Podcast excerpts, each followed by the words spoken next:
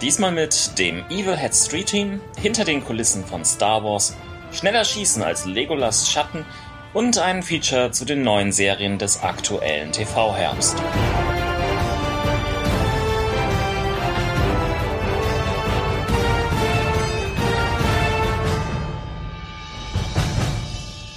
Dieses ausgespielt mit den nicht nur Rollenspielnachrichten November 2013.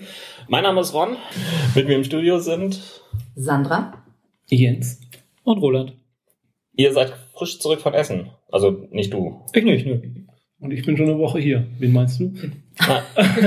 länger, oder? Das ist schon vor zwei Euch beiden. Ihr habt, ihr habt ein Nachspiel gemacht. Habe Ich ich habe auch. zwei Nachspiele gemacht. Ihr habt zwei Nachspiele Das gemacht. Nachspiel genau. hatte noch ein Nachspiel. Mhm. Ich habe ich, ich hab auch reingehört, aber da war verblüffend wenig Rollenspiel drin.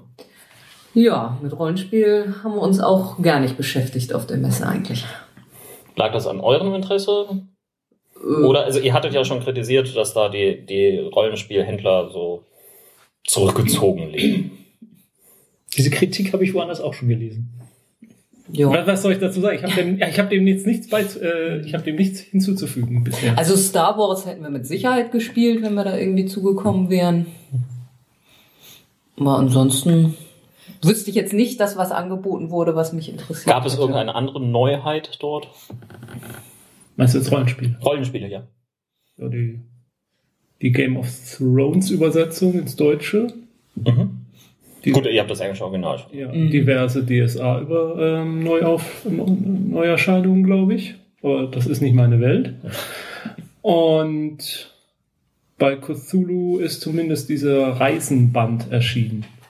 Also übers Reisen in den 1920ern mit Zeppelin und allem möglichen. Das sah ganz interessant aus. Mhm.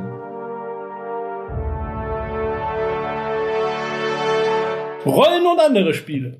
Die Top 5 Rollenspiele des Sommers in den USA sind raus. Wie jedes Jahr interviewt ICV2 Händler, Distributoren und Hersteller, was denn am besten verkauft wurde. Dieses Jahr gewinnt abermals Pathfinder diese Liste. Gefolgt wird es aber nicht mehr von D&D, sondern von Star Wars. Erst dann folgt auf Platz 3 Dungeons and Dragons. Auf Platz 4 landet das gerade erst auf Deutsch erschienene Iron Kingdoms und auf Platz 5 Fate Core. Sowohl Warhammer 40k als auch Dragon Age schaffen es nicht mehr auf diese Liste. Ja, also die Liste hat halt so ihre Probleme. Ich meine, erstens ist es sind jetzt ja keine absoluten Verkaufszahlen, sondern mehr so gefühlte Werte von Händlern. Mhm. Es ist ja ein bisschen wie die Media Control Liste, wie sie früher mal war, bevor man die aktuell richtigen Verkaufszahlen, also wie früher die Mhm. Top 10 bei der Musik gemacht wurde, hat man ja auch nur irgendwelche Musikverkäufer befragt und die haben halt das genannt, was sie cool fanden. und naja, ich, ich finde es erstaunlich, dass Dungeon Dragon sich überhaupt noch in den Top 5 hält, weil ich, es gab, meine ich, in der, im Zeitraum eine einzige Neuveröffentlichung, Mord im Baldur's Gate. Mhm. Und äh, ja, von daher, was, wa- was war das denn, was sich so verkauft hat, dass es noch unter Platz 3 war? Okay, die, alten Sachen sind neu aufgelegt worden, ne? Das gab's noch, meine ich. Naja, als ähm, E-Books ist, da ja eine Ja, ganze ich Menge meine, E-Book, ja genau, das kommt auch da. Ich glaube, E-Book-Verkäufe sind in den Zahlen auch überhaupt nicht drin. Und natürlich auch Direktverkäufe von den Verlagen nicht so richtig. Ähm, naja, und dass Fate Core auf Platz 5 ist, äh, zeigt ja fast eher an, wie schwach die Verkaufszahlen sind. Also, dass, dass, dass so ein Spiel überhaupt auf Platz 5, beziehungsweise ob es überhaupt wirkliche Verkaufszahlen hergibt. Oder ob es nicht nur, weil Fate Core in aller Munde war, dass es dann Also zumindestens äh, veröffentlicht Flatix ja regelmäßig die Zahlen ähm, von Evil Head Productions. Also Mhm. Fate Core hat sich schon gut verkauft, aber das sind trotzdem noch geringe Zahlen Ja. im Vergleich zu Also es, anderen Sachen. ich meine, 2011 war Dresden Files schon mal drin auf Platz 5 Mhm. und da waren es mit so 5000 verkauften Exemplaren. Mhm. Apropos Evil Head. Der Fate Core Verlag macht jetzt ein Evil Head Street Team. Yeah! Das ist ein neues Fanprogramm, bei dem jeder Teilnehmer mindestens ein PDF und das E-Book Dein Knucklips Now bekommt. Hab ich schon. Ja, ich auch. Das kriegt man auch hinterhergeworfen. Ne? Teilnehmen kann man durch das Schreiben von öffentlichen Kritiken, Ausdrucken und Aufhängen von Projektankündigungen in örtlichen Rollenspielladen oder im Organisieren von Spielrunden, sprich indem man irgendwie Werbung für sie macht und das Ganze dann auch veröffentlicht. Wir- Wirkt das auch nachträglich? Äh, wie nachträglich? Also wenn man das vorher schon getan hat. Ich meine, dann müssten wir ja eigentlich hier alles bekommen schon. Ja, unserer Dresden Und- Files Serie da. Und, und, bekommen, und bekommen wir jetzt was dafür, dass wir das sagen, dass das. Das ist eine gute Frage. Ich, ich, ich, ich muss mal Fred. fragen. Fett! Ein, ein paar wenige Gewinner bekommen übrigens auch Produkte im Wert von 50 Dollar aus dem Evil Head Shop oder alle E-Books und PDFs, die Evil Head hat. Ich fand, das haben wir uns langsam verdient. Ehrlich gesagt, ich habe so gut wie alle E-Books und PDFs von Evil Head. Ja, nee, nee, ich glaube nur die Hälfte. Ja, ja, gut. Alte White Wolf Foren werden gelöscht. CCP, der neue Besitzer von White Wolf, stellt seine Foren um und löscht dabei einfach ein paar Jahrzehnte Forenmaterial zu World of Darkness und Co. Die Rollenspielforen ziehen damit offiziell dann zu Onyx Path um. Ein paar freiwillige Moderatoren kopieren derzeit händisch zentrale Posts. Eine einfache Portierung soll aber aufgrund von Datenschutz nicht möglich sein. Die Amis scheren sich um Datenschutz? Das finde ich, naja, es Das ist in Island. Isländer. Island. Achso, Entschuldigung. Dann ist alles zurück.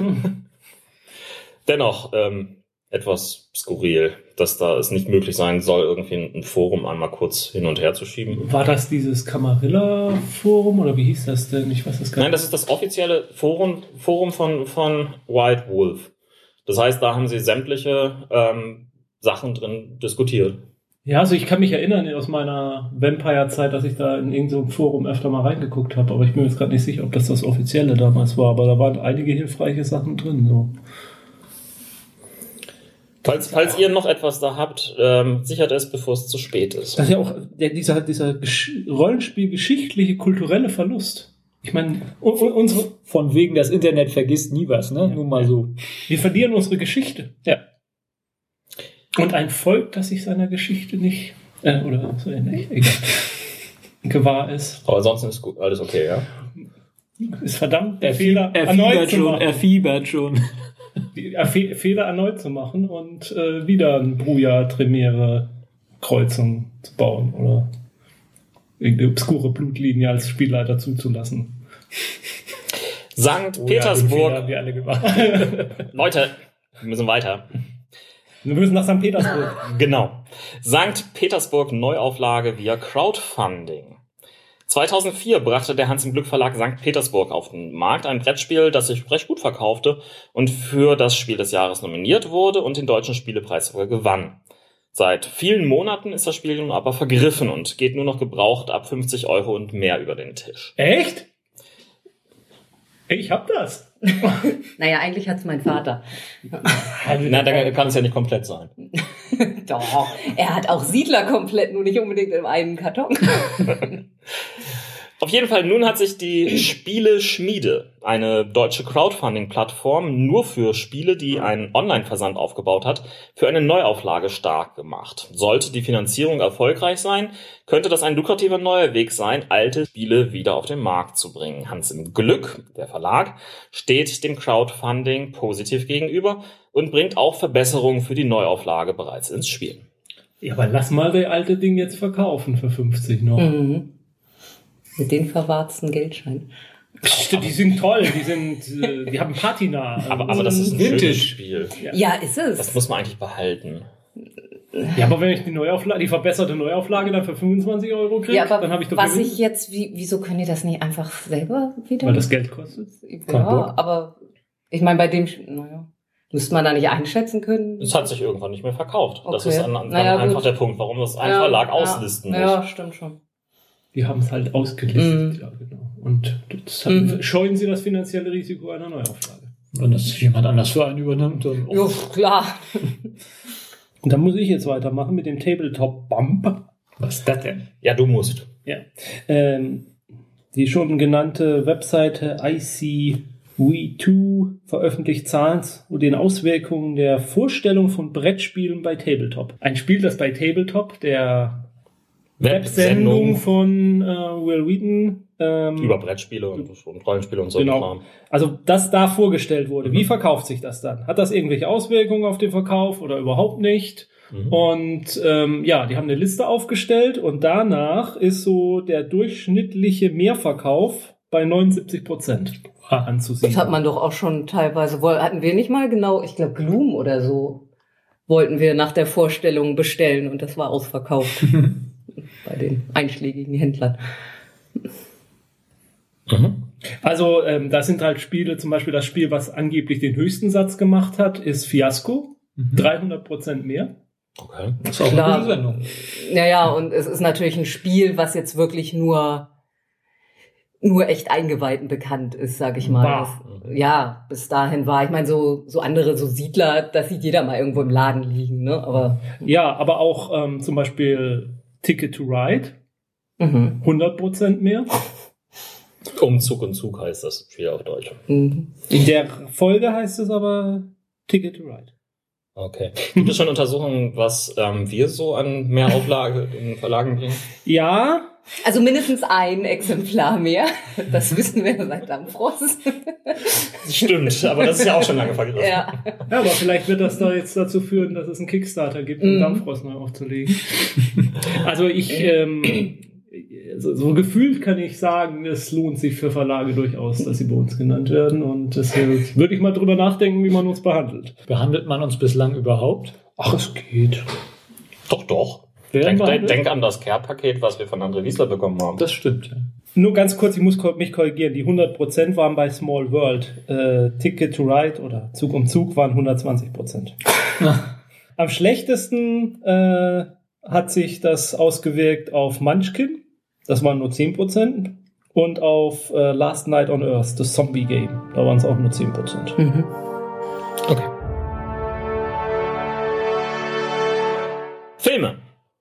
Star Wars Drehbuchautor gefeuert und Starttermin steht fest. Eigentlich, Ah ja. eigentlich sollte Michael Arndt, das ist der Autor von ähm, Filmen wie Little Miss Sunshine, aber auch von Toy Story 3 und auch von dem in diesem Jahr ähm, stattgefundenen, naja, Film Oblivion, Mhm.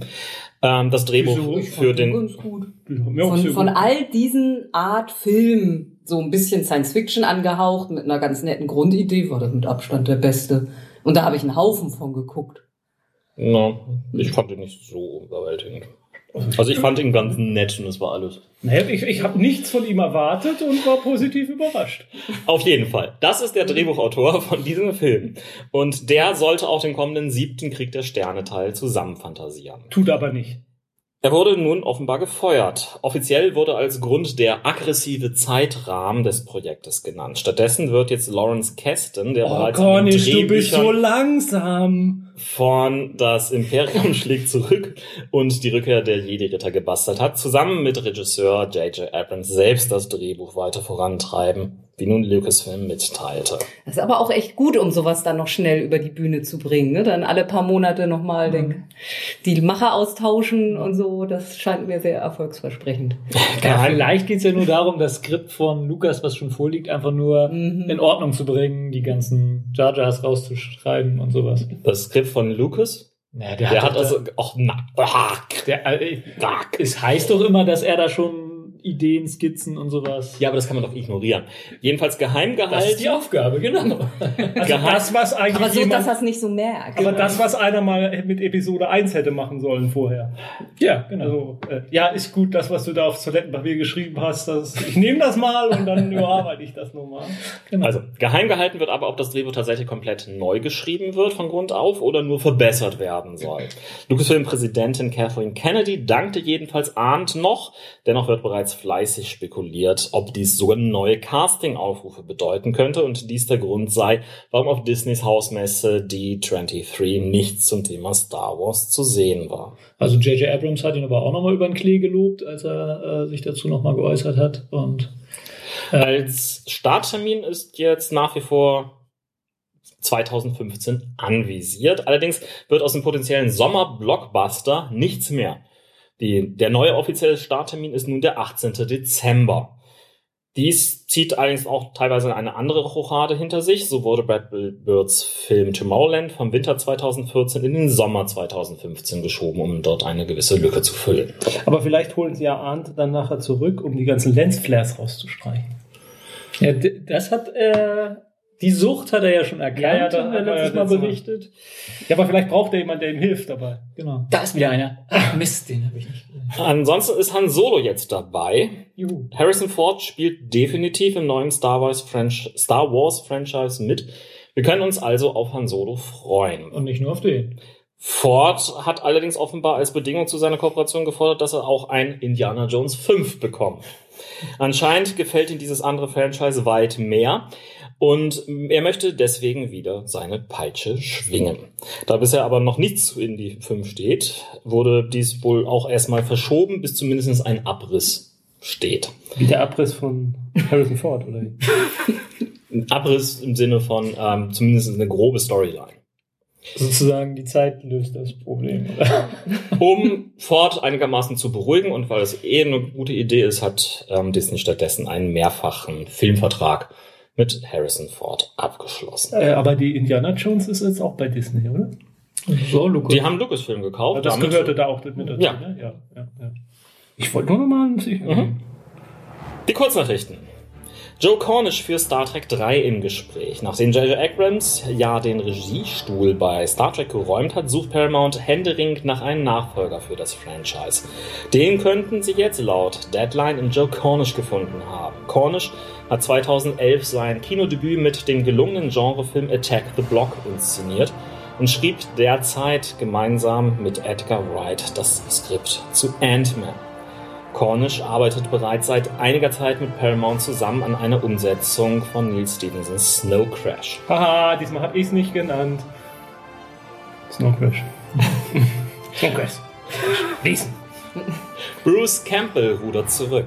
Nachdem Campbell erst unter dem frenetischen Fanjubel angekündigt hatte, dass es eine Fortsetzung des Kultklassikers Army of Darkness, in dem er ja die Hauptrolle hatte, geben sollte, dementierte er nun sich selbst. Er stellte klar, dass es zufällige Kommentare gibt, die manchmal aus seinem Mund entweichen. Erst wenn wir von der Produktionsfirma hören würden, wäre es auch real. Er sagt also quasi aus, dass man ihm nicht selber glauben darf. Danke, Bruce. Ja, wann dürfen wir das jetzt glauben? Dass wir ihm nicht glauben dürfen. Natürlich auch nicht. Das ist ja das perfide daran. Noch einmal Wolverine. Hugh Jackman spielt Wolverine mittlerweile seit dem ersten X-Men-Film von Jahre 2000. Und das in bisher sieben Filmen, wenn man den 2014 anstehenden nächsten X-Men-Film mitrechnet.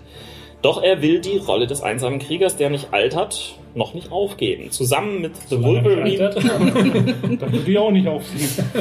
Zusammen mit The Wolverine-Regisseur James Mangold stellt er derzeit in neuen, steht er derzeit in neuen Verhandlungen.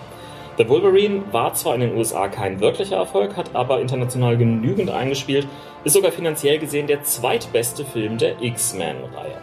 Mangold soll nun ein neues Skript verfassen, ob er auch wieder Regie führen wird, ist derzeit noch unklar. Blockbuster Video schließt letzte Filialen. Es ist das Aus einer Ära in den USA, schließen die letzten 300 Filialen der Blockbuster Videokette Anfang 2014. Auch das Ausleihen per Post stellt die Firma Ende 2013 ein. Dennoch bleibt die Marke zumindest bestehen und wird auf den Video-on-Demand-Markt Fründe zurückgewinnen. Also, sie wollen es jedenfalls. Was gegen die schiere Übermacht von Netflix äh, in dem Bereich aber durchaus mutig ist. In Deutschland sieht die Situation ähnlich aus. Gab es 2012 tatsächlich nur noch 2208 Videotheken. Nur fünf Jahre vor, 2007, waren es noch 4173. Das entspricht einer Halbierung. Einst hat es sogar gut 9000 Videotheken in Deutschland gegeben, laut dem Interessenverband des Video- und Medienfachhandels in Deutschland. Der Umsatz mit digitalen Filmen hingegen hat sich in Deutschland in vier Jahren bereits mehr als verzwanzigfacht. Ach, das war noch Zeit, als man zurückspulen musste, wo man abgegeben hat. Be kind, rewind. Mhm.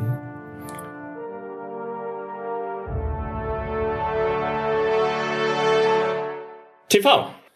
Noch mehr DC-Serien. Während DC sich bei den Spielfilmen sehr viel schwerer tut als Konkurrent Marvel, sieht es bei den TV-Serien derzeit noch umgekehrt aus. Arrow läuft hervorragend und soll demnächst The Flash als Spin-off lostreten. Commissioner Gordon soll in Gotham auftauchen und auch Constantine ist derzeit im Gespräch für die Umsetzung einer Serie. Wir haben ja in letzter Zeit darüber berichtet. Nun überlegt das CW noch einen Superhelden aus dem DC-Universum zu rekrutieren, nämlich Hourman. Da war das nochmal? Kennt ihr nicht, ne? Genau. Okay. Ich muss das auch recherchieren. Dieser Superheld hat je nach Variation entweder eine Wunderpille namens Miraclo, die ihm Immer wenn er Pillen nahm, das Verhängnis sein. Der blauen Tropfen? Oder so? Ja, da gab's doch diesen. Ja, ja, ja. Diese Pille hat ihm genau für eine Stunde, deswegen Hourman, am Tag, nämlich super Kraft, super Härte, super Ausdauer und super Geschwindigkeit verliehen. Klingt super doof. Es gibt auch eine andere Variante, da bekommt er die Visionen von tragischen Ereignissen, die exakt eine Stunde in der Zukunft liegen und nun die Aufgabe eben diese in genau dieser einen Stunde noch zu verhindern. Die Serie gab's doch auch. auch schon. Ja. Richtig. Richtig. Das war mit der Katze, die die Mhm. Zeitung des Ja, aber am das war nächsten ein Tag Tag. brachte. Ja. Tagstunde. Unter anderem, dann gibt's auch noch andere Zeitreiseserien, wo man dann irgendwie zurück musste und um das nochmal zu verhindern und, Aber hatten die eine? Katze? und keine Zeitung. Auch stellt sich die Frage, welcher der drei mehr oder weniger bekannten Hourmen ähm, hier umgesetzt werden soll. Der Original Hourman, Rex Tyler, sein Sohn Rick Tyler oder Rex Klon aus der Zukunft. Heißt der jetzt Rex Klon oder ist es Rex Klon? Rex sein Klon. Rex sein Klon. Rex sein Ihm Klon. sein. Rex ihm sein Klon. Also gut, verm- vermutlich stellt sich die Frage nicht. Also wir fangen wahrscheinlich mit dem Original an. Rex Rex. Eine Frage zu diesen Serien. Du sagtest, dass der Flash ein Spin-off von Arrow wird. Also wird das ja dann wohl tatsächlich auch im selben Universum stattfinden. Ist das für diese anderen Serien auch geplant? Oder Bisher ist das- dazu nichts bekannt. Gut. Gut, es wäre möglich, weil es ist halt alles bei The CW. Ja. Mhm.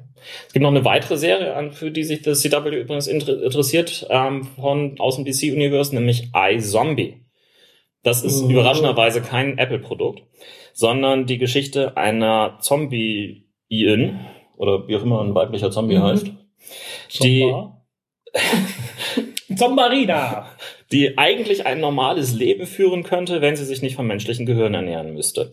Diese spezielle Diät treibt sie dann aber auch in einen Job in ein Leichenschauhaus. Naja, gut, da gibt's immerhin ein bisschen Nachschub. Dort futtert sie sich nicht nur durch, sondern bekommt auch immer einen Haufen Erinnerung der Toten beim Essen mit. Da dort auch Mordopfer liegen, nutzt sie entsprechend den Wissensvorsprung, um naja, es wird halt so eine Art übernatürliches Mörder Crime. Procedural. Die vielleicht dann noch als Nachtisch So oben drauf. Dexter-mäßig dann. Also erst mampft sie das Opfer, dann weiß sie, was passiert ist und kann dann vielleicht noch den Mörder das, ist, hinterher das klingt jetzt.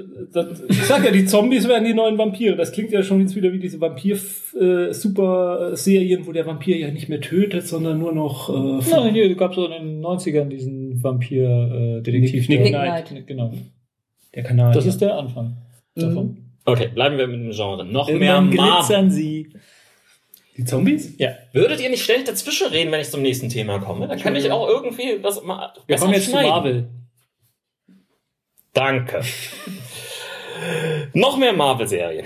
Deadline berichtet, dass Marvel auch den neuen, gerade rasant wachsenden Video-on-Demand-Markt bedienen möchte. Ganze vier Dramaserien und eine Miniserie zusammen, 60 Episoden, will die Disney-Tochter an Amazon, Netflix und Co. direkt verkaufen oder auf einen der zahlreichen Kabelsender platzieren. Zugeschlagen bei diesem Angebot hat jetzt tatsächlich Netflix.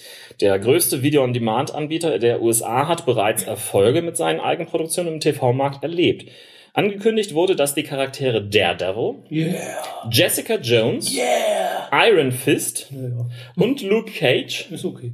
jeweils in einer eigenen Serie auftauchen sollen. Netflix hat sich entschlossen, mindestens diese vier Serien mit je 13 Folgen zu ordern. Ausgestrahlt sollen sie ab 2015 und dann in eine Miniserie namens The Defenders münden. Das hieße, also gleiche Frage wie eben bei DC. Ähm, das hieße, dass Ja. Disney Marvel das abgibt, sozusagen, und die Rechte, oder bleibt das in, also besteht die Chance, dass. Marvel gehört Disney. ja, mancher. Marvel, Disney zusammen, mancher. Gibt die Rechte, also wie bei Spider-Man zum Beispiel, da sind die Rechte ja auch nicht mehr so komplett bei denen drinne. Ja. Ne? Das ist ja ein eigenes Filmuniversum. Wird es da auch ein eigenes Filmuniversum sein oder wird es äh, mit Shield und so weiter zusammenhängen? Ähm, das ist noch nicht ganz klar. Denn- Ähm, was bisher klar ist, dass sie das Ganze auch ein bisschen als eine Art Spielplatz benutzen wollen, wo sie sich austoben können. Ähm, denn sollte sich aus den Serien ein Publikumsmagnet entwickeln, kann der Protagonist sogar einen eigenen Spielfilm bekommen. Das sagte jedenfalls Jay Resolue. Das ist der Senior Executive Vice President und CFO der Walt Disney Company. Denn momentan sieht es ja so aus, dass wir, oder sieht es nicht so aus, wird es ja so sein, dass wir schon mal zwei Quicksilvers haben werden. Mhm. Ähm, wäre dann da ja auch die Frage, wie viele Daredevils wir dann nachher haben. Ich gehe aber eher davon aus, dass sie ähm, bei den Unterlizenzierungen jetzt weiter die Hand drauf halten werden. Das heißt, sie werden eigentlich nichts mehr direkt aus dem eigenen Medienhaus komplett weggegeben. Nee, also das waren ja die, die Sünden der Vergangenheit. Also Mhm. momentan sind sie ja dabei zu versuchen, alles ins Haus zu holen, was Mhm. geht. Also ich glaube nicht, dass sie da jetzt wieder was zurückgeben, also was, wieder was rausgeben würden. Wobei sie, zumal sie der, der ja gerade mühsam wieder zurückgeholt hatten. ABC hat jedenfalls ähm, für Agents of S.H.I.E.L.D. mittlerweile eine volle Staffel geordert und Marvel überlegte auch bereits ein Spin-off für Captain America mit Agent Carter als Serie zu inszenieren. Dazu sagen uns bisher nichts weiteres bekannt. How I Met Your Father. Die Comedy-Serie How I Met Your Mother hat sich ja, es ist ja gerade auf der Zielgeraden. Aber trotz teilweise sehr zähen Plots immer noch regelmäßig gut, was die Quoten angeht. Daher ist ein Spin-off durchaus nicht unwahrscheinlich. Die Idee von den Serienrunnern Carter Bass und Craig Thomas ist dann aber doch etwas sehr platt, nämlich How I Met Your Father. Es geht allerdings nicht um die Geschichte, wie Ted Mosbys Frau eben ihn kennengelernt hat, sondern es geht gleich um eine neue Gruppe Freunde, die sich dann aber wohl auch in der bekannten Bar McLaren's in New York regelmäßig treffen und in der die Hauptfigur diesmal eine Frau ist. I'm your father. Ich weiß nicht, How I Met Your Mother fand ich noch nie so. Das kann man mal gucken, so, aber so richtig lustig war das eigentlich nie. Doch, gab, gab, es gab da schon Legen, war da drauf, deren Geschichten und ähm, al- al- allein, ähm, ich habe keine Ahnung, wie es auf Deutsch heißt, aber das Flatbed ist einfach nur großartig, grandios. Aber es ist lange her, dass sie wirklich diese Brillant hatten. Ja, es kam doch nie an Seinfeld ran oder so. Der, das war so ein Friend. Das ist auf dem Niveau von Friends ganz nett, aber Die Kurznachrichten. NBC will ein Mord ist ihr Hobby Reboot. Jessica Fletchers Mordermittlung war zwar eigentlich nur eine Miss Marple Kopie, dennoch hat sie in den 80er Jahren viele Freunde des Bügelfernsehens erfreut und wird auch heute noch auf Spartenkanälen gern wiederholt. NBC plant nun einen Reboot der ehemaligen CBS-Serie mit Oscar-Gewinnerin Octavia Spencer in der ikonischen Rolle. Auch die mittlerweile 88-jährige Angela Lansbury soll bereits gefragt worden sein, ob sie einen Gastauftritt absolvieren will. CBS will ein Charmed Reboot. Unterdessen greift auch Warum? CBS auf altbekehrte Stoffe, alt, altbekehrte, altbewährte Stoffe Altverkehrte. altverkehrte, das ist gut, ja. zurück und will mit Charmed die Macht der Dreien wieder auferleben lassen. Die Serie lief von 1998 bis 2006 auf der WB und war damals von Aaron Spelling produziert. Bisher existiert aber nur eine zugesagte Drehbuchaufnahme. Also, das hat man doch nur mal ab und zu geguckt wegen der. Aber, nein, ich sag's jetzt nicht. Aber, aber du, es ist toll, dass du das andeutest. ja. Weil die Leute im Podcast merken natürlich, wo du jetzt irgendwie deine Finger hier ausspreizt und damit halbrunde Formen. Nein, ich sag's mal- weiß, was ich, er meint. Ich sag's mal anders. Das, das war doch so eine Art Baywatch. AMC erneuert The Walking Dead für die fünfte Staffel. Es Das ist ja auch so eine Art Baywatch. keine Überraschung hier. Die Serie ist derzeit die erfolgreichste Serie in der werberelevanten Zielgruppe der 18- bis 49-Jährigen in den USA, trotz der Tatsache, dass es eine Kabelserie ist. Nicht bekannt wurde jedoch, ob es wieder einen neuen Showrunner geben wird. Die Serie hatte da bereits einige verschlissen. Und es ist auch bisher nicht bekannt, ob es in der fünften Staffel vielleicht mehr Episoden geben wird. Es kann durchaus sein, dass sie das gerne weiter ausschlachten wollen. Eine weitere Staffel gibt es auch für American Horror Story. Die dritte Staffel, Coven, hat nochmals ihr Publikum erweitern können. Da ist es kein Wunder, dass FX seiner Serie eine neue Staffel spendiert hat. Auch diese wird wieder eine komplett unabhängige neue Geschichte mit denselben Darstellern der Staffeln zuvor über 13 Folgen erzählen. Erstaunlicherweise hat immer noch keine andere Serie dieses innovative Konzept übernommen. Headhunters wird zur HBO-Serie. Eigentlich sollte es ja ein US-Kino-Remake werden und Mark Wahlberg wurde bereits als potenzieller Star gehandelt, aber der norwegische Action-Thriller Headhunter, basierend auf dem gleichnamigen Buch von Joe Nesbø, wurde nun abgegradet zu einer HBO-Serie. sicher nicht die schlechteste. Und dann mit Mark Wahlberg? Nein, nein, weiß ich nicht. Äh, es ist, also er, er wurde gehandelt. Es kann natürlich auch sein, dass Mark Wahlberg das dahin getrieben hat. Hatte ja, hatte ja bereits eine HBO-Serie gehabt. Und was ist Headhunter? Sag, hab ich nie gehört. Headhunter ist ein Action-Thriller. Da Das geht es le letztendlich um einen, ähm, ja, um äh, Ah, Dankeschön. Jetzt weiß ich Bescheid. jemand, der im, im, im Tagesleben ein, als Headhunter dabei ist, irgendwie die gu- guten Leute ähm, abzugreifen für die besseren Jobs, ähm, sich aber mit seinen eklatant großen Solären nicht zurecht ähm, finden mag und ähm, stattdessen ähm, ja, den einen oder anderen Einbruchsjob übernimmt nachts. Ah, ja. Das klingt jetzt nach Baywatch Nights. Nur mit weniger Badeanzug. Bei Baywatch Nights hat er ja nachts keine Badeanzüge angehabt. Im Gegensatz zu der richtigen Serie, wo David Hasselhoff immer in Badeanzug rumgelaufen So ein Bohrerteil. ist. ja, genau. Baywatch Neuverfilmung mit Borat. Da wäre ich dabei.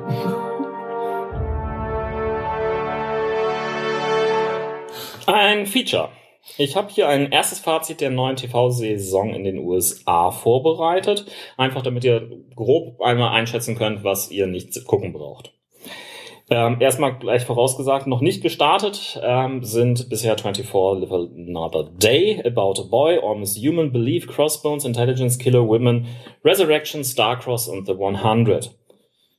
Dazu kann ich also noch nichts sagen. Wozu ich was sagen kann, jetzt in alphabetischer Reihenfolge, wäre The Blacklist. Das ist ähm, die Serie ähm, mit James Spader. Die erste Folge brachte sehr viel Spaß, wobei es vor allen Dingen am charismatischen Spiel von James Spader lag. Irgendwann irritierte mich aber das ständige Ausbrechen und sich Widerstellen von ihm doch sehr, so dass ich dann die Serie irgendwann auch aufgegeben habe, wobei sie immer noch sehr unterhaltsam war. Das ist mit diesem Superverbrecher, der jetzt der Polizei hilft. oder so. Genau. Ja. Insgesamt sehr gute Quoten. Eine Fortsetzung ist so gut wie sicher. Ich gebe ihr drei von fünf Sternen. Hat sich das hier, haben, haben Sie sich das bei River Song abgeguckt? So jemand, der ständig ausbricht und wieder zurückkommt? Aber das nur so am Rande. Ja, möglich.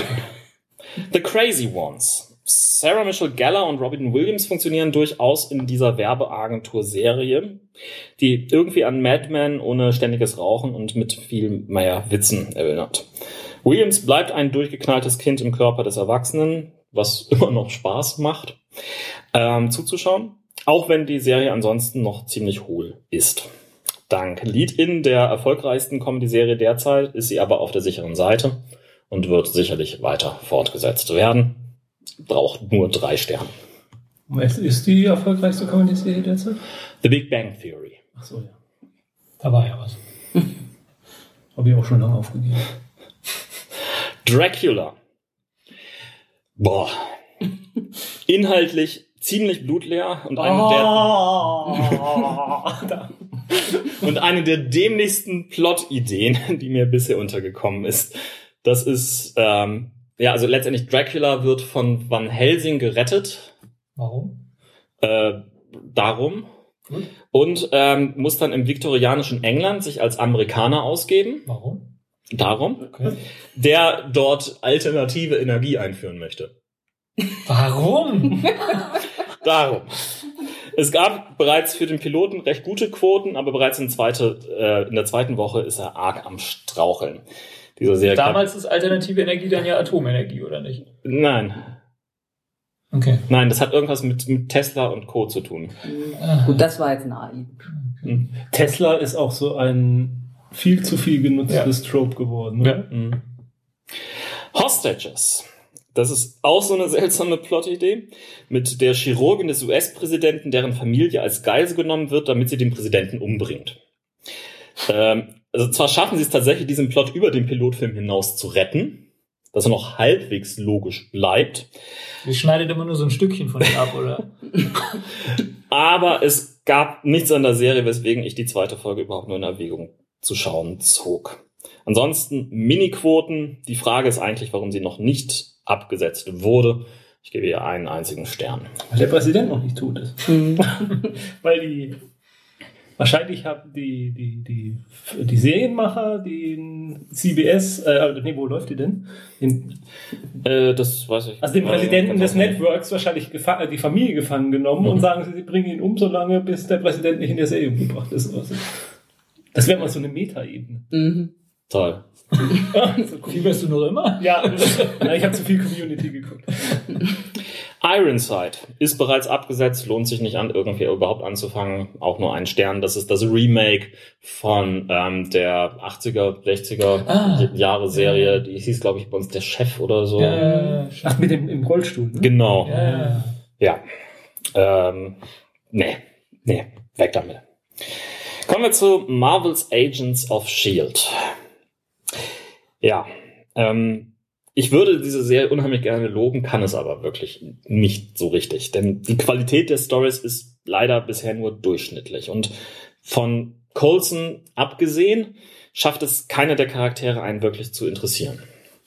Es gibt so einzelne Momente, in denen interessante Figuren eingeführt werden, aber viel zu schnell einfach verbrennen. Schon in der zweiten Folge gab es eine Bottle-Episode. Also eine Folge, in der einfach aus Budgetgründen ähm, nur in bekannten Sets gedreht wird. In diesem Fall im Flugzeug. Ähm, man muss sich allerdings zumindest erinnern, dass nahezu jede Serie, in der Whedon seine Finger hatte, einige Zeit brauchte, sich zu finden. Und in dieser ist er ja noch nicht mal der eigentliche Showrunner. Ähm, immerhin scheinen sie die Probleme halbwegs erkannt zu haben. In der gerade erst diese Woche gesendeten sechsten Episode gibt es erste Besserungen zu bemerken. Die Figuren beginnen tatsächlich langsam ein Profil zu bekommen. Wäre es ein Spoiler zu erklären, warum der jetzt auf einmal wieder lebt? Oder wird das gar nicht Weiß erklärt? nicht. Also ich kenne nur die Pilotfolge und da wird's nicht, also da machen sie ein Geheimnis drum, dass da wohl ein Geheimnis ist, aber das Geheimnis wird nicht aufgeklärt. Das Geheimnis wird auch erstmal weiter rausgetriezt. Okay, also gut, okay. Mhm. Weiß ich Bescheid. Äh, also es ist ein Geheimnis, also, es- also sie gehen, sie spielen schon damit, Mhm. dass es da irgendwas Seltsames ist. Also, wie gesagt, es gibt einen kleinen hoffnungsvollen Aufwärtstrend. Die Quoten hingegen sinken kontinuierlich. Dennoch ist die Serie immer noch ein Erfolg für ABC auf einen ansonsten hart umkämpften Sendeplatz. Da läuft immerhin die erfolgreichste Networks-Serie NCIS gegen. Ähm, und sie gilt laut Marktforschung als die neue Serie der Saison, über die am meisten gesprochen wird. Ich gebe ihr dann immerhin nochmal drei Sterne mit Aufwärtstrend. Gar nicht mehr wo, aber irgendwo bei IO 9 oder sowas haben sie, glaube ich, schon abgesandt auf die Serie. Also irgend so eine Folge wohl so zerrissen, dass sie gesagt haben, das ist jetzt das Ende oder so. Ich weiß leider nicht mehr, welcher Blog das war. Du- durchaus möglich. Es gibt Sachen, die einfach wirklich ganz schlecht und handwerklich auch nicht toll gemacht waren. Dennoch, ja, man hofft. Vielleicht surft sie auch ein bisschen. Mhm. Bestellt so ein paar Sachen. oh, das höre ich nicht. The Michael J. Fox Show wollte ich mögen. Wirklich. Denn ich mag Michael J. Fox. Wer Aber nicht? die Stories, zumindest die der ersten beiden Folgen, die ich durchstanden habe, sind nichts mehr als gut abgehängte Sitcom-Standardware, ohne irgendetwas wirklich Besonderes. Ähm, eigentlich würde ich mich eher freuen, wenn er eine Hauptrolle in The Good Wife bekommt, denn dessen Charakter, den er dort gespielt hatte, diesen ruchlosen Anwalt, der seine Parkinson-Krankheit einfach ähm, zu seinem Vorteil äh, in allen möglichen Situationen ausspielte, war großartig. Hier ist sein Charakter, oder naja, es ist einfach nur meh. Entsprechend als auch mittelmäßige bis magere Quoten. Eine Absetzung ist durchaus möglich. Ich gebe ihr zwei Sterne. Once Upon a Time in Wonderland. Das Spin-off müht sich redlich, schafft es aber nicht an den Charme der Mutterserie wirklich anzuknüpfen und findet auf der anderen Seite aber auch nicht seinen eigenen Flair. Michael Solskjaer in einer anderen Rolle zu sehen als den Werwolf bei Be Human bringt zwar durchaus Spaß, aber dennoch hätte ich ihn lieber als eben jeden Werwolf mürrisch und einsam gesehen. Sehr magere Quoten. Absetzung ist vermutlich nur noch eine Frage der Zeit. Fandst du, der war mürrisch? Traurig. Melancholisch. Das, das ja. naja. Aber doch ein lieber Kerl. Ich gebe ihr noch drei Sterne. Noch. The Originals. Das Spin-off. Klaus. mit Niklaus. Mit Klaus. Müht sich redlich, irgendwelche interessanten Plots zu finden, scheitert aber daran, die Fronten eindeutiger zu definieren. Es gibt einfach nur irgendwie immer Hexen gegen Vampire, gegen Hexen, gegen Vampire und so weiter. Verstrickt sich lieber in irgendwelche unsinnigen Intrigen. Ähm, dennoch gibt es überraschend natürlich genügend Fans der Mutterserie. Die Quoten sind überaus stabil. Ich wollte gerade sagen, es klingt doch eigentlich wie Vampire Diaries. Genau. Aber die Werwölfe fehlen. Komm noch. Ne, ne, ist, ist nicht Klaus irgendwie... Ja. Wer Au. Spoilers. Naja. naja.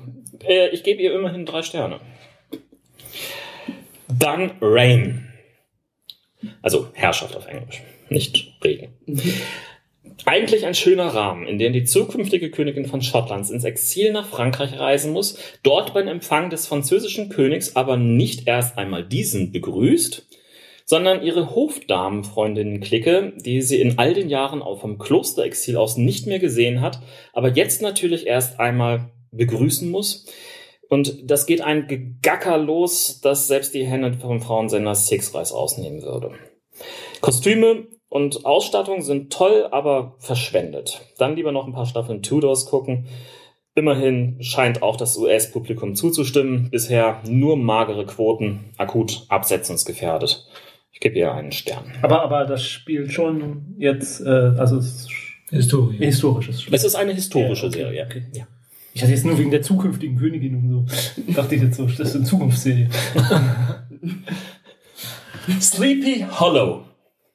Die durchgeknallteste Plotidee der Saison. Ichabod Crane wird aus dem Bürgerkrieg in die heutige Zeit katapultiert und muss dort nicht nur gegen den kopflosen Reiter, sondern gleich gegen die ganzen Reiter der Apokalypse und andere böse Kreaturen angehen. Der Ansatz ist wirr, durchgeknallt und absolut blöde. Kein Plot ist wirklich in sich logisch. Dennoch oder vielleicht gerade deswegen macht diese Serie einfach viel Spaß. Denn die Chemie zwischen Bürgerkrieg Mulder und der Neuzeit Sheriff Scully stimmt erstaunlicherweise. Und die Serie landet auch noch bei herausragenden Quoten. Konsequenz, als einziger Serienneustart wurde sie bereits verlängert. Ich gebe ihr vier Sterne, denn sie bringt tatsächlich Spaß. Ich hätte es nicht gedacht. Ich habe wirklich auf ein ganz anderes Pferd gesetzt, als ich das vorgestellt hatte im, im Sommer. Äh, dachte ich, ich- das wird nichts. Ich dachte, Agent of Shields hat auch schon eine ganze Staffel gekriegt. Oder meinst du mit verlängert? Verlängert heißt äh, schon eine weitere Staffel. Ach so, okay. Ja, okay. Eine ganze Staffel, äh, das, Ja. ist, das ist nicht selten. Und dann habe ich noch The Tomorrow People. Nicht wirklich großes Niveau-Kino, aber durchaus unterhaltsame Superhelden unter Underground versus Regierungsorganisation-Serie mit einem männlichen Hauptdarsteller, der offenbar vertraglich verpflichtet wurde, sich einmal pro Episode den Oberkörper zu entblößen. Naja gut, das ist eine CW-Serie. Die Serie schafft dennoch zwischendurch ein interessantes, aber nicht immer logisches Universum aufzubauen, dem ohne weiteres gute Geschichten erzählt werden könnten. Bisher beschränken sie sich aber auch noch auf die typischen Erzählstränge. Schwankende Quoten bisher, noch hält sich die Show aber. Ich gebe ihr drei Sterne. War das, wo der Held ein Teleporter war? Oder was? Die, äh, die haben alle, alle super Leute, also die, die da besser sind, also die Tomorrow People, ähm, haben die drei Ts. Ah, okay. Teleportation, Telepathie und Tele- Telekinese. Ihr habt gemerkt, es gibt keine Serie, von, von der ich wirklich sage, das sind fünf Sterne wert. Mhm. Tatsächlich, die, ich ich habe eine einzige Serie, die Nee. ich die wirklich die vier Sterne gegeben habe. Ich habe die Sterne Hollow. zusammengezählt zusammen ist es doch eine gute Serie. Noch fehlt wirklich so der Bringer diese neue Saison. Aber ich bin nicht, nicht traurig. Wir haben noch so viele alte Serien, an denen wir arbeiten. Äh, Schauen wir kurz, ähm, wie es sonst so aussieht. Akut absatzgefährdet dieses Jahr ist Beauty and the Beast und Revolution und beides Das ist eigentlich nicht allzu sehr noch? schade.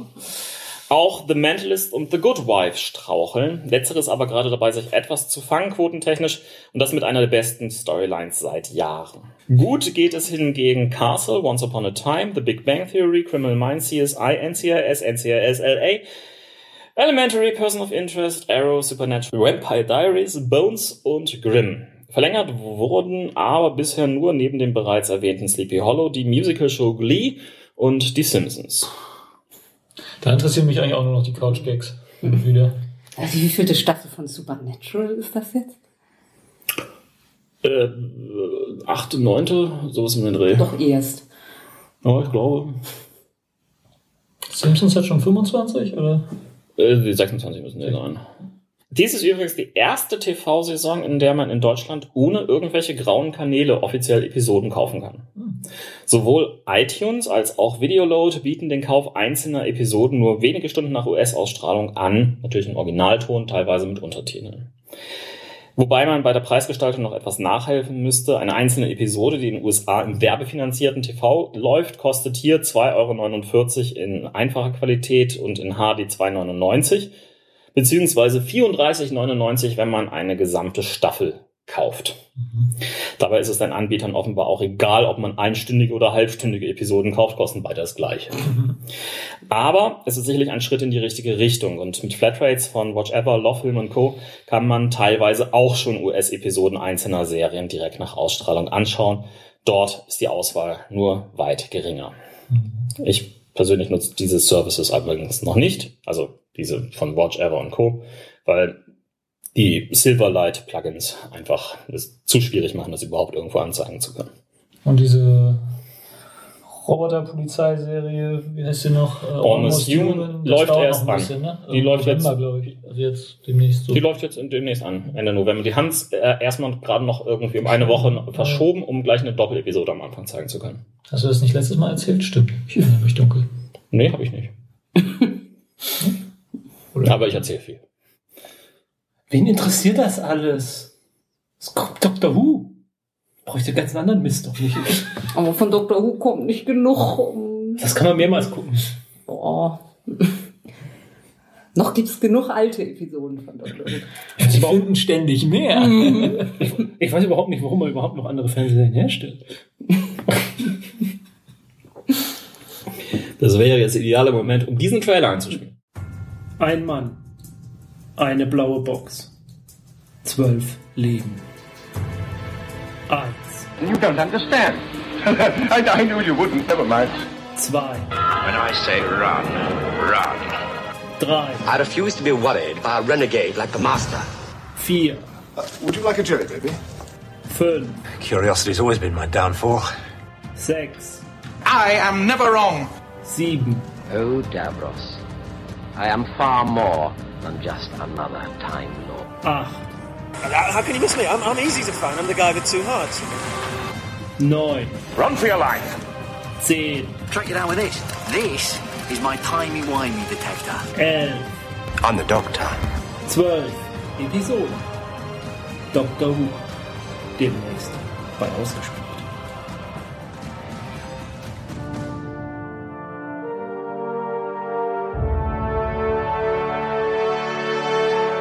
Wissenschaft. Ich habe es mal geschafft, in, das Wissenschafts-, in den Wissenschaftsbereich ein Kinothema einzuschmuggeln. Ich habe nämlich hier Kinowerbung wird durch Popcorn zunichte gemacht. Forscher der Kölner Universität haben herausgefunden, dass Kaubewegung offenbar unempfindlich gegenüber Werbung macht oder zumindest unempfindlicher. Nicht schmatzen, Roland. Was hat er gesagt? Der Wollt Grund, ihr irgendwas verkaufen?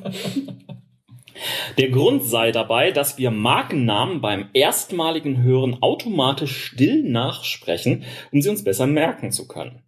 Unterbewusst wiederholen wir dies jedes Mal, wenn wir den Namen erneut hören. Diesen Prozess unterbricht aber das Kauen, unser innerer Monolog wird gestört, wodurch dieser Wiederholungseffekt wirkungslos wird.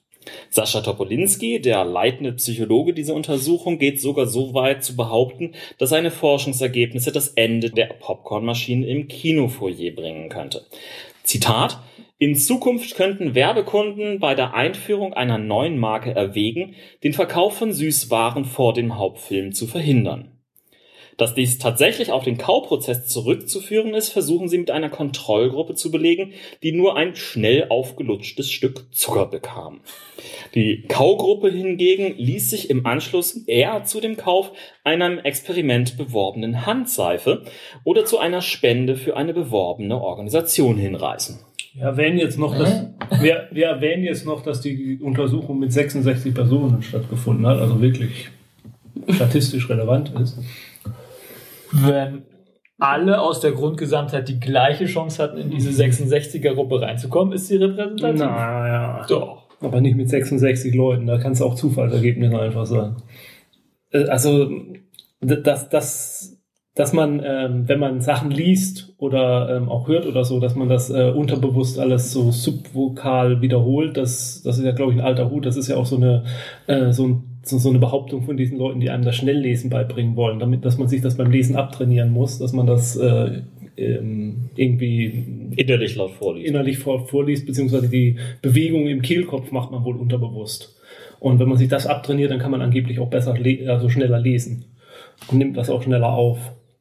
Und das kann ich mir schon vorstellen, dass das tatsächlich durch diese Kaubewegung reduziert wird. Aber, aber ich glaube halt nicht, also da, das ist wieder so ein Fall, wo ähm, wo, wo ein relativ großes Phänomen, was von ganz vielen Sachen beeinflusst wird, jetzt äh, mit einer Studie auf eine einzige Sache konzentriert Ja, wird. eben intervenierende Variablen sind da ja gar nicht. Also äh, die Ablenkung einfach sich äh, was irgendwo zu nehmen, sich zu unterhalten, vielleicht unterhält man Vielleicht sich teilt mehr, wenn man man sich sein Popcorn, muss drauf achten, wer greift da jetzt gerade Genau, rein. vielleicht unterhält man sich mehr, wenn man was zu futtern dabei hat, als wenn man an den Sessel gekettet ist und mit äh, Stahlzwingen die, äh, äh, der Kopf in Richtung Leinwand gehalten wird. Also da, warum das jetzt genau die Kaubewegung sein soll, aber naja, vielleicht hilft ja die, die Untersuchung mit der Kontrollgruppe, um das zu falsifizieren. Äh, naja, die, die haben sie ja schon bereits Ach, die haben sie gemacht, die, die, diese Zuckerlutscher. Aber die Zuckerlutscher haben mehr Die Zucker, gekauft. die Zuckerlutscher haben ähm, tatsächlich mehr gekauft, ja. Das ist ähm, die Sache. Und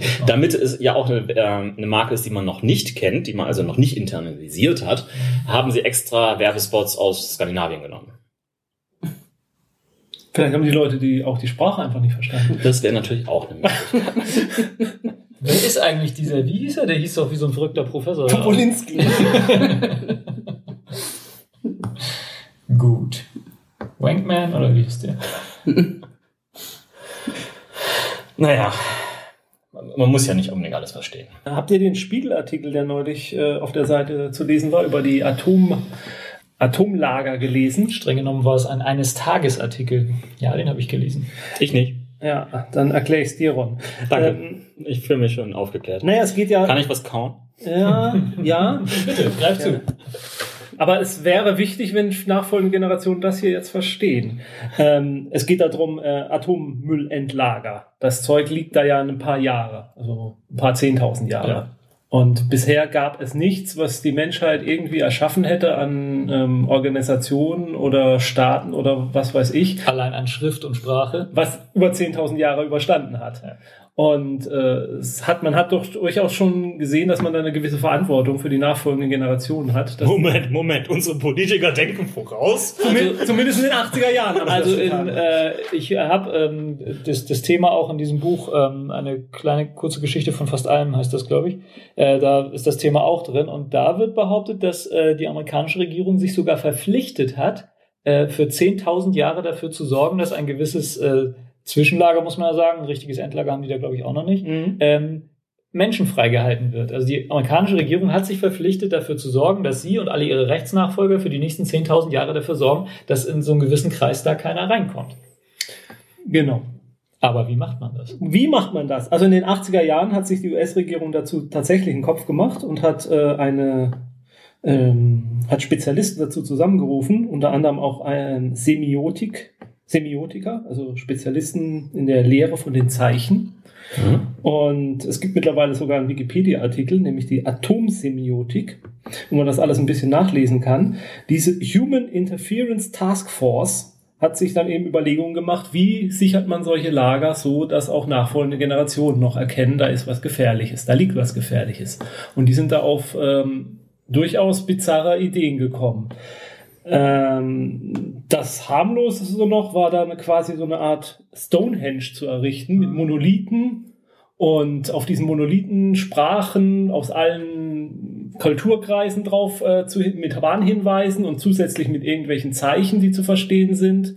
Äh, ihrer Meinung nach auch später noch zu verstehen sind, Darstellung von Menschen, die von Übelkeit überfallen werden oder, oder im Siechtum dahinscheiden, so dass man sagen kann, auch nachfolgende Generationen verstehen das noch. So, das ist ja noch mal was Naheliegendes, aber das ging dann so weit, dass man sich sogar überlegt hat, was überdauert denn lange in menschlicher Erinnerung? Und das sind ja die Mythen, so dass man quasi eine Atompriesterschaft schafft äh, von Spezialisten, die alle 25 Jahre dann irgendwie ein Ritual abhalten an diesen Endlagern das so ein Warnhinweis, sodass das irgendwann ins Unterbewusstsein der Menschheit einspeist, sodass spätere Generationen gar nicht mehr wissen, was die Gefahr da ist, sondern dass das einfach nur so ein Tabu ist, dass man da eben nicht hingeht.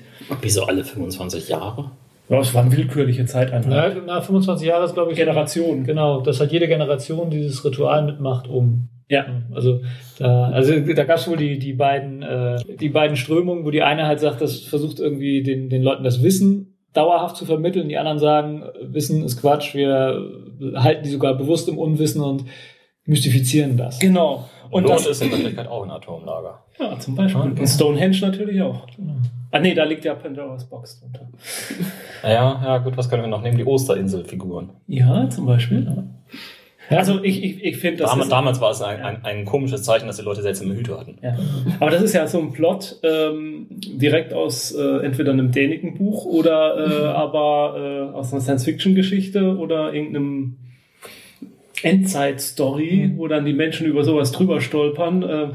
Oder Planet der Affen, wo sie diese Atombombe anbeten oder so. Das passt ja irgendwie alles so rein. Also ich finde das schon faszinierend, dass eine in den 80er Jahren das sozusagen von der Regierung finanziert wurde, dass so ein paar Wissenschaftler sich da Gedanken Quatsch zu machen und sowas ausdenken und dann zu Ergebnissen kommen, die ja auf die auch irgendwelche Science-Fiction-Autoren vorher schon gekommen Ja. sind.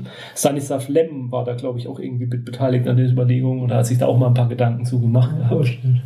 Ich muss mich übrigens korrigieren. Ähm, das Buch, was ich eben zitiert habe, da steht das, glaube ich, gar nicht drin. Das steht, glaube ich, ein- ja, das ist ein anderes Buch, was ich zu einer ähnlichen Zeit gelesen habe, und zwar die Welt, die Welt ohne uns. Ich glaube, in der steht das drin. In dem Buch steht das drin.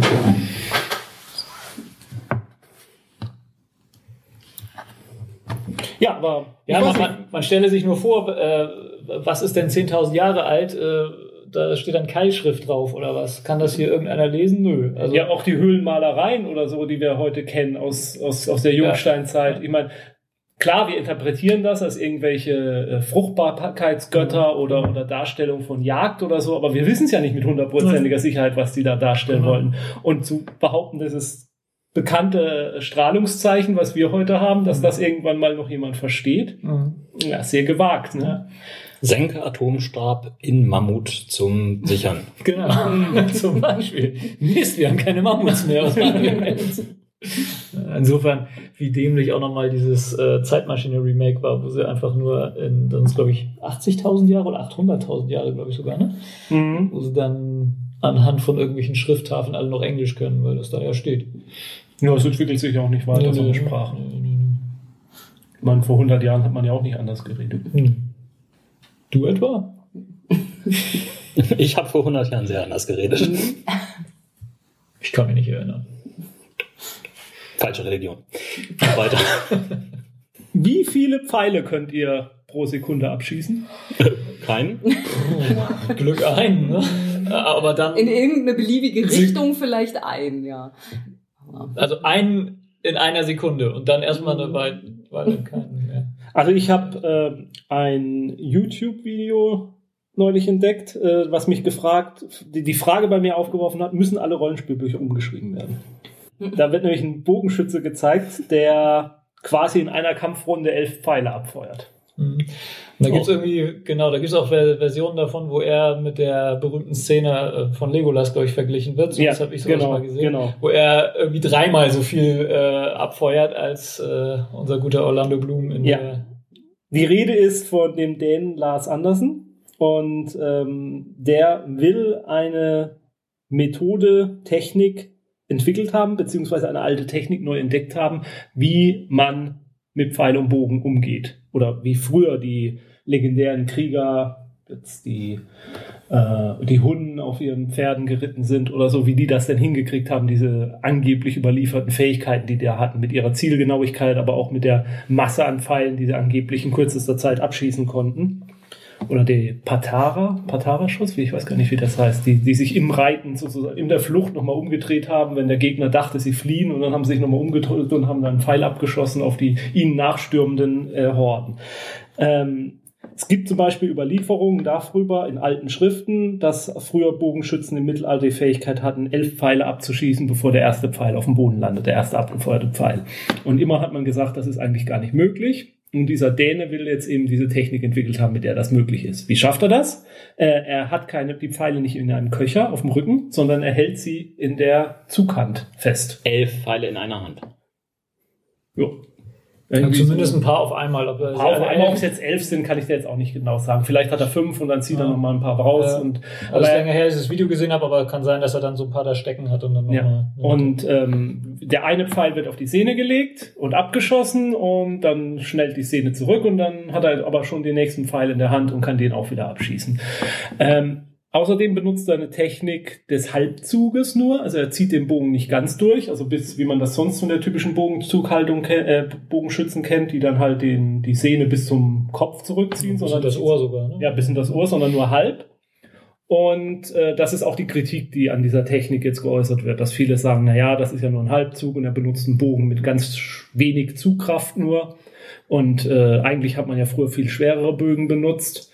Andererseits muss man eben sagen, er macht die, er, er trainiert das erst seit drei Jahren. Und äh, aus den, was man so Berichte von so Soldaten früher kennt, äh, war, dass die das eben von Kindheit an trainiert haben. Heißt, die konnten das vielleicht mit der Technik auch mit schwereren Bögen schon. Ja, aber die Frage ist, wenn so ein, ich bin, bin kein Bogenschütze, ich kenne mich nicht aus, aber wenn, wenn ich jetzt nur einen Halbzug da drauf setze, hat das denn überhaupt noch genügend ähm, Durchschlagkraft, um Gegner zu beeindrucken? Also in dem Video, was zu sehen ist, sieht man, wie einer seiner Bögen eine, ähm, eine äh, einer seiner Pfeile eine Kettenrüstung durchschlägt. Okay. Aber da ist auch wieder, ist, da, da ist, da gibt es dann auch äh, Leute, die sagen, naja, ist das so eine richtige Kettenrüstung? Wie ist die geflochten? Oder ist die eigentlich, oder waren die früher nicht stärker oder so? Aber wie gesagt, da kommt halt hin, er trainiert das seit drei Jahren. Wir wissen nicht, wenn, wenn es ist ja vorstellbar, wenn das jemand von Kindheit an trainiert hat, dann kann der natürlich auch einen schwereren Bogen mit diesem Halbzug machen. Und ein, auch ein schwerer Bogen mit dem Halbzug hat mehr Wumms als das, was er macht. Beeindruckend ist bei dem Video, äh, da gibt's eine Szene, da springt er quasi über ein Trampolin rüber und schießt im, im Flug, also quasi, John Woo-artig, nur mit einem Pfeil und Bogen, drei oder vier Ziele ab. Ähm, Also recht treffsicher dann. ja, ja. Ne? Äh, Die werden hochgeworfen. Äh, er schießt auf ähm, Teller, drei Teller, die hochgeworfen sind. Das ist was, wo ich sagen würde, das könnte ich nicht mal mit einer Pistole. Und das einzige Problem an der ganzen Sache, warum wir das wahrscheinlich auch nie im Fernsehen sehen würden, es sieht unglaublich uncool aus, wie, das, wie er das macht.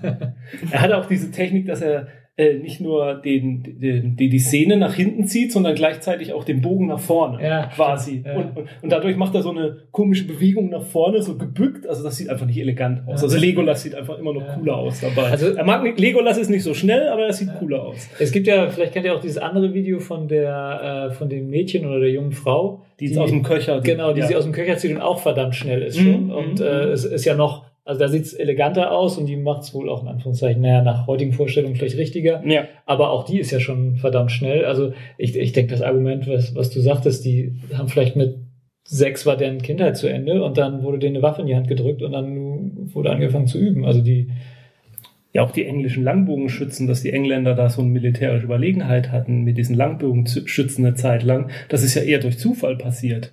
Das war ja nicht geplant, sondern dieses Bogenschießen hat sich einfach als Freizeitvergnügen Mhm. wohl etabliert gehabt in England oder haben viele das geübt und dadurch konnten das dann halt viele und ähm, einfach die, die Möglichkeit, Leute so zu trainieren.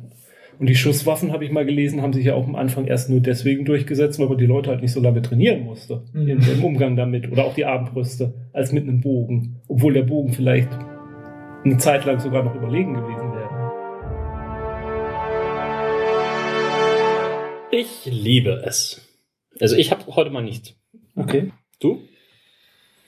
Ja, ich würde mal eine Frau lieben, Lady Blackbird.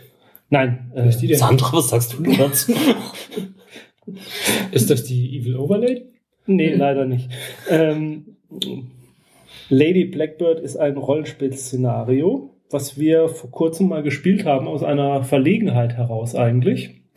Ich hatte das schon länger mal so ein bisschen auf, ähm, auf dem Radar gehabt, weil es halt interessant klang. Also es ist ein sehr simples Modul. Also es, es bietet einfach eine Ausgangslage, nämlich namentliche Lady Blackbird. Es läuft davon vor einer arrangierten Hochzeit mit Count Carlo und äh, hat das äh, Schmugglerschiff die Eule äh, engagiert. Und dieses, die Eule ist jetzt von einem imperialen äh, Raumschiff äh, oder Sphärenschiff, denn es handelt sich um Welten, die in so einer Sphäre, in so Sphären äh, dahin gleiten und dazwischen fahren halt quasi Luftschiffe hin und her. Ähm, wurde gekapert und die Besatzung ist jetzt in einer Zelle. Und es droht halt, dass Lady Blackbird entlarvt wird und dann eben zurückgebracht wird. Und das ist das Ausgangsszenario. Und es gibt halt vorgefertigte Charaktere, nämlich namentliche Lady Blackbird, dann eben die Besatzungsmitglieder und ihre Leibwächterin. Und ja, und damit lässt man die Spieler und den Spielleiter dann allein. Das ist alles. Und daraus entwickelt sich dann ein Erzählrollenspiel. Es ist Also der Spielleiter bereitet sich nicht vor, sondern kriegt das in die Hand gedrückt. ja, genau. Nett. Es hat sehr simple Regeln. Man würfelt mit W6. Zu einer Probe hat man immer ein W6. Dazu kann man sich noch welche dazu holen. Einmal hat man einen Pool von sieben Würfeln, den man benutzen kann. Da kann man sich so viel Würfel rausnehmen, wie man will. Wenn die aber gewürfelt wurden, es war erfolgreich, dann sind die erstmal weg. Und dann hat man noch ein paar Trades, mit denen man sich, die, wenn sie passen. Außerdem hat man ein paar Ziele, die man benutzen kann, die erstens fürs Rollenspiel wichtig sind, weil man sie sich äh, erspielen kann, aber man kann sie auch einsetzen halt bei dem Würfelwurf. Und ich war einfach begeistert von der von dem simplen Ausgangsplot und äh, der Eleganz, der einfachen Eleganz der Regeln und äh, was wir daraus gemacht haben und was sich daraus entwickelt hat. Es ist auch so, dass der Spielleiter eigentlich gar nicht die Handlung vorgibt, sondern einfach nur Fragen stellen soll, was die Spieler denn jetzt vorhaben. Und dann macht er halt ein, ein Hindernis, um das, was sie zu erreichen wollen. Dann wird gewürfelt. Wenn dieser Würfelwurf gelingt, dann wird das Hindernis überwunden. Wenn er nicht gelingt, dann verschärft sich die Situation aus irgendeinem Grund und kann dann wieder probiert werden. Das Ganze ist ein 16-seitiges PDF-Dokument, ist kostenlos herunterzuladen auf der Webseite von 17design.com. Und das 16-seitige Dokument enthält äh, eine Beschreibung der Charaktere, die, das Raumschiff, die Eule, ähm, ein bisschen Setting-Hintergrund mit ein paar Welten und den Namen, aber eigentlich nicht viel mehr nicht. Und ähm, einige Vorschläge für den Spielleiter, was den unterwegs so passieren könnte. Und das ist das ganze Ding. Und äh, mir hat das unglaublich Spaß gemacht, Mhm. daraus was zu entwickeln und zu erspielen. Und ich glaube, es ist einfach irgendwie was mit erfahrenen Spielern, könnte man es meiner Meinung nach sogar Spielleiter losspielen. Ja. Also ich glaube auch so viel, so viel hat Ron da jetzt nicht eingebracht, was er nicht auch hätte einbringen können, Wenn er ein wenn er einen Charakter gehabt hätte, ja. Oh, das könnte man dann aber auch wieder spielen. Oder? Ja. Wir denken sogar momentan drüber nach, ob wir es nicht nochmal wieder spielen, um zu sehen, Okay. was, wo es dann hinläuft. Ja. Wir warten einfach nur mal ab, dass wieder ein Termin platzt. ja. Okay. Ja, und man kann es natürlich auch noch in, in leicht veränderte Settings, ne? Also man kann es jederzeit in ein Star Wars ähnliches Setting bringen, in richtige Seefahrt. Ein siebte Seesetting, ja. Mhm. Also die Ausgangssituation ist quasi so eine Mischung aus Star Wars und Firefly irgendwie. Also es hat sich auch, auch so von den Charakteren, der Captain und diese Lady Blackbird und der Captain schmachtet sie ja so ein bisschen an, aber eigentlich ist sie eine arrogante Pute, mit der er nichts zu tun haben will und so. Also die Klischees stecken schon in den Charakteren vorgegeben da, wunderbar. Es gibt aber Magie. Also Mhm. das Ja, die übersetzen wir mit der Macht. die ja nichts anderes als Magie ist. ja, ja. Oder Psi. Oder Psy? Ja, warum nicht? Okay. Roland, hast du was zu lieben? Nö, wollte man nicht. Sandra? Nö. Dann sind wir bereits schon am Ende. Das waren die nicht nur Rollenspielnachrichten November 2013. Wir hören uns spätestens mit den Nachrichten wieder im Dezember. Bis dahin gibt es noch einige andere Sendungen, unter anderem unsere Premiere der Doctor Who Folge. Juhu. Juhu, Dr. Who. Juhu.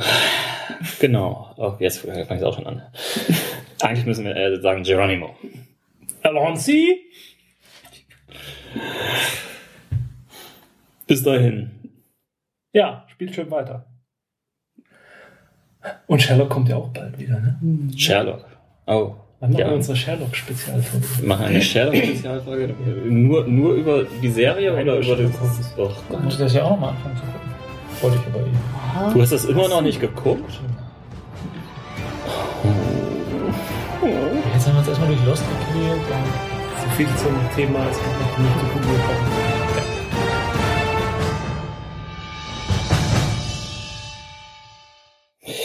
Die Katze war süß. Ich mochte die Katze. Was ist eigentlich aus dieser Katze geworden? Hast du das recherchiert? Es, nein, habe ich aus irgendwelchen Gründen nicht angenommen, dass wir jetzt hier über diese Katze reden. Habe ich schon mal erwähnt, was mein erster Kinofilm war?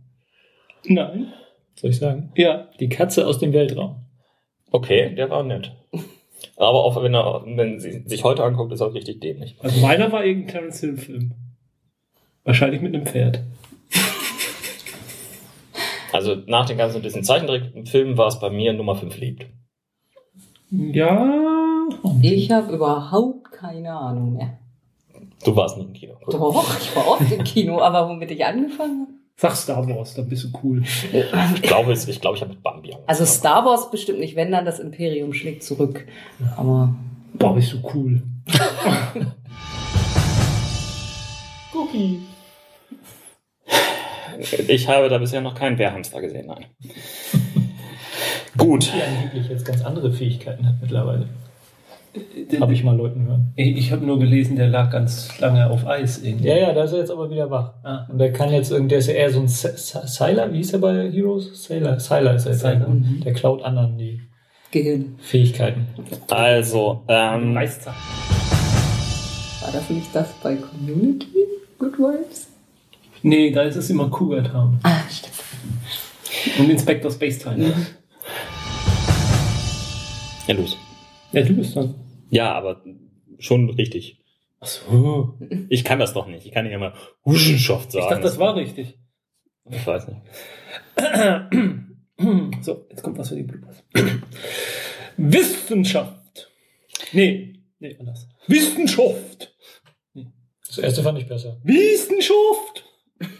Nee. Wissenschaft? Besser. Auf zum Atem.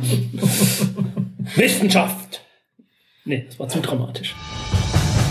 Also, willst du mal aufhören, auf die Aufnahmen zu schmatzen?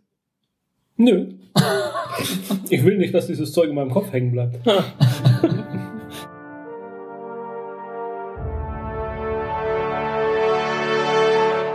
Dieser Podcast ist Mitglied bei analogspieler.de, der Portalseite für alle Podcasts rund ums nicht elektronische Spielen.